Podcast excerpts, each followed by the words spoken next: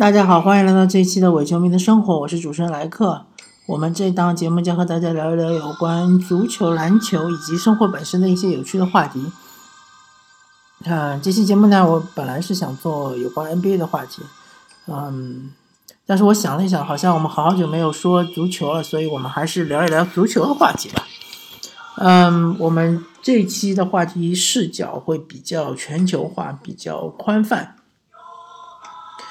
嗯，首先就是很巧的是，在这这期节目之前，在做这期节目之前，刚刚曼城嗯打破了这个赛季的不败金身。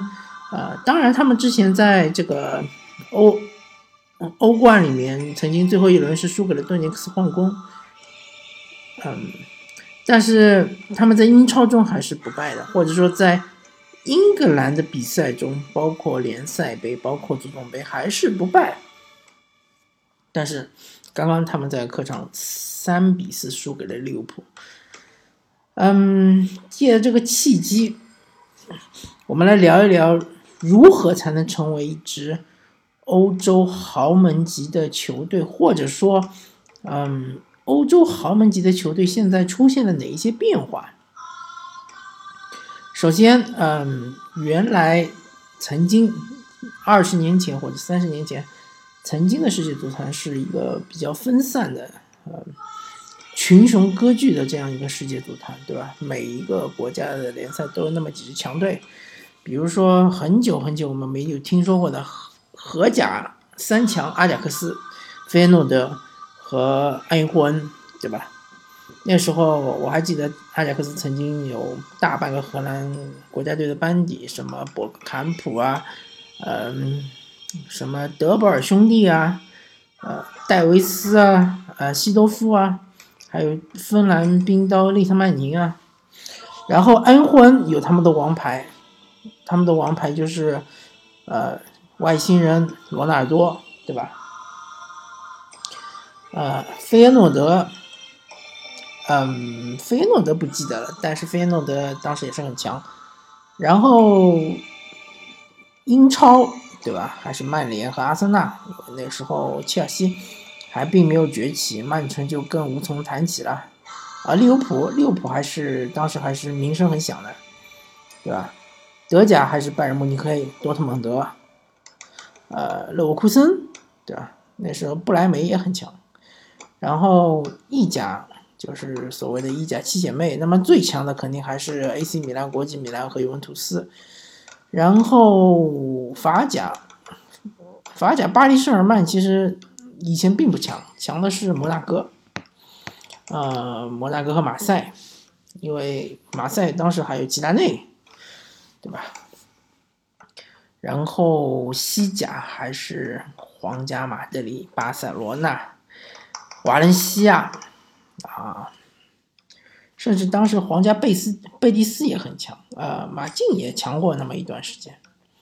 所以说，每个联赛都有那么几支超级强队，或者说非常强的球队，可以在呃一个啊欧足联给他们提供的舞台，嗯，比如说以前是叫欧洲冠军杯、欧洲联盟杯和欧洲优胜者杯，那么后来就呃合并成为欧冠联赛和。欧洲联盟杯，那么他们可以在欧冠联赛一展身手，一展拳脚。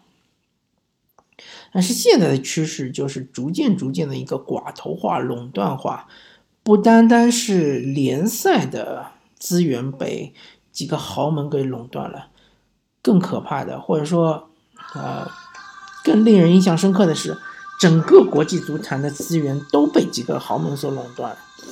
呃，我可以举这么几个例子，比如说皇家马德里，比如说巴塞罗那，比如说拜仁慕尼黑，比如说那个巴黎圣日耳曼，比如说曼城，对吧？那么这几支球队有一个共同的特点，他们就是，嗯，有很强的吸引力，因为呃，现在的足坛，世界足坛，大家不知道有没有关注到，或者说。有没有察觉到这么一些微妙的变化？就是你想要一个球员，你不单单是要和俱乐部谈，你还要和这个球员谈。这个前提就是在于这个球员要愿意到你的俱乐部来，然后你才能够和俱乐部谈转会费，对吧？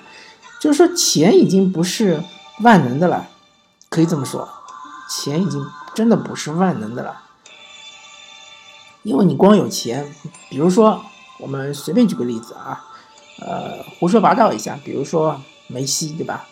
呃，其实世界上想要梅西的球队很多啊，而且有很多球队是出得起钱的，比如说大巴黎绝对出得起钱，四个亿、五个亿，对吧？比如说中超也某些球队也出得起钱。对吧？但是梅西愿意去吗？肯定不愿意，对吧？所以说这些交易都是子虚乌有，都是无稽之谈。嗯，除非梅西，比如说到了真的踢不动了，像哈维啊，当年这个去美国，对吧？哦，哈维好像是去了卡塔尔，对，哈维去卡塔尔，比如说像那个嗯，皮尔洛去了美国。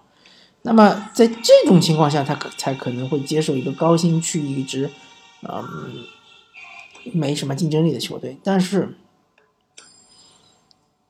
梅西绝对是在目前，他虽然说不能说是已经巅峰状态，但是处于巅峰状态慢慢下滑的这么一个区间内，他是不会离开的。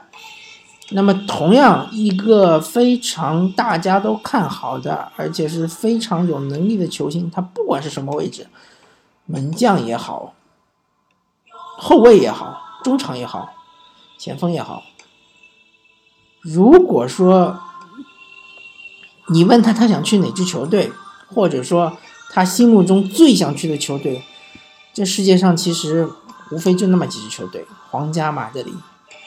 巴塞罗那、拜仁慕尼黑、嗯，曼城，勉强可以加个曼联，然后还有就是巴黎圣日耳曼，对吧？所以说，我们其实排除了很多传统中的强队，比如说意甲的尤文图斯，比如说英超的。这个切尔西、阿森纳，嗯，比如说最近在欧冠中和联赛中成绩也非常不错的马德里竞技，对吧？啊，这些球队还有比如说说德甲的多特蒙德，所以说这些球队他们即使有钱，他们也没有这个手段去获取资源，这个资源就是所谓的球星。那如果说他们没有球星的话，他们更加没有手段去，更加没有手段去获取另外一些资源。这些资源就是金钱，对吧？就是赞助商，就是金主，对吧？所以说这是一个恶性循环和良性循环的区别。良性循环就是说，像举个例子啊，像皇家马德里这样的球队。他们其实完全不缺钱，然后他们当年大手笔买了 C 罗，对吧？呃，贝尔，呃，本泽马，我记得还有卡卡，基本上每个人都是接近于一个亿的一个亿欧元。但是他们买了这些人之后呢，本身成绩上是有了个突飞猛进的欧冠，呃，卫冕。然后他们也有了资本和巴塞罗那对抗，同时他们的这些球员还为他们带来了大量的赞助商，然后为他们打响了名气。当然，皇家马德里如果没有这些球员，他们的名气已经很响了啊。但是有了这些球员，更加巩固了他们的地位，嗯，特别是在各位球迷心目中的地位，对吧？即使像。我这样一个人，我像我这样一个球迷，我可能不是皇马的球迷，但是我也知道皇家马德里，我也认识皇家马德里里面这么多的球星，对吧？我也认识巴塞罗那里面那么多的球星，对吧？嗯，其实公共关系学里面，嗯，有有一种说法，就是说，呃，一种是叫知名度，一种是叫美誉度，对吧？那么像这些球队，他们的知名度肯定是随着他们不断的购买球星是不断的提升。虽然说美誉度在每个人心目中是不一样的。比如说，我相对来说可能就喜欢皇马，可能就讨厌巴萨。所以说，巴萨在我心目中的美誉度不是很高，但是它的知名度还是非常高，对吧？而且是不断提高。买了库蒂尼奥，对吧？又之前买了内马尔，又买了苏亚雷斯。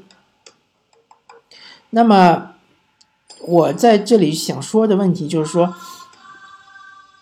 资源的不断的集中之后呢，就会导致整个欧冠联赛就变成那么几支球队玩的联赛，甚至于整个国际足坛的俱乐部的联赛就变成了几支球队玩的联赛。因为南美的这些球队真的没有办法和欧洲的球队对抗，好的南美的球员也已经离开了，对吧？也已经从这些啊所谓巴西联赛、阿根廷联赛离开了。嗯，所以说像曼城这样的球队，他不单单他手上是挥舞着支票，同时他有很大的吸引力，所以那些强的球员才愿意去曼城，而不是去阿森纳，而不是去利物浦，而不是去切尔西，对吧？嗯，所以说，嗯，不管我们喜不喜欢。这样的变化，但是这样的变化已经是这个趋势，已经是无法改变，已经是不可阻挡了。嗯，之后不知道会发生什么变化，或者发生一个呃什么蝴蝶效应来导致这些变化的反转。不过目前为止，我还没有看到这个端倪。呃，比如说发生一个像当年博斯案法案这样的一个惊天巨变，然后。嗯，导致群雄割据的这样国际足坛，变成了寡头垄垄断的国际足坛。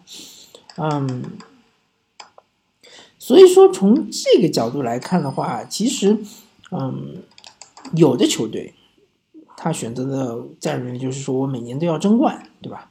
不管我现在手上有有多少资源，不管我是不是能买到最好的球员，但是我每年都要争冠。而有的球队。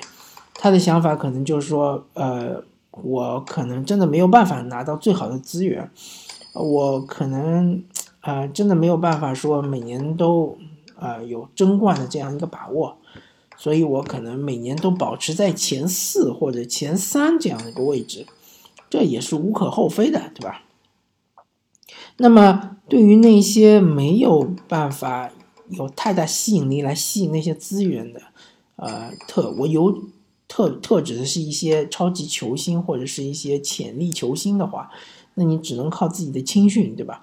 然后靠青训出来的球员呢，呃，希望他们提高他们的忠诚度，嗯，但是这个其实也很难。比如说曼联，其实，呃，虽然说 C 罗不是他们的青训出来的，但是 C 罗从里斯本竞技来到曼联之后，他也是有一个巨大的进步和飞跃的。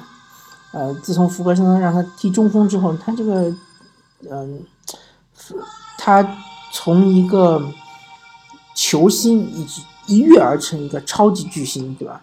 可以和梅西分庭抗礼的这样一个地位，啊，但是最终还是没有留下 C 罗，对吧？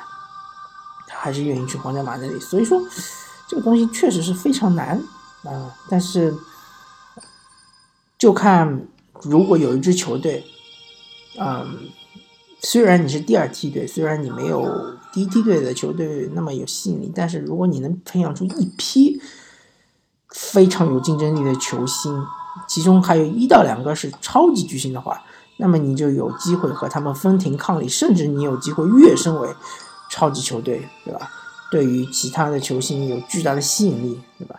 否则的话，呃，这个局面还是很难被打破。呃，好吧，我们。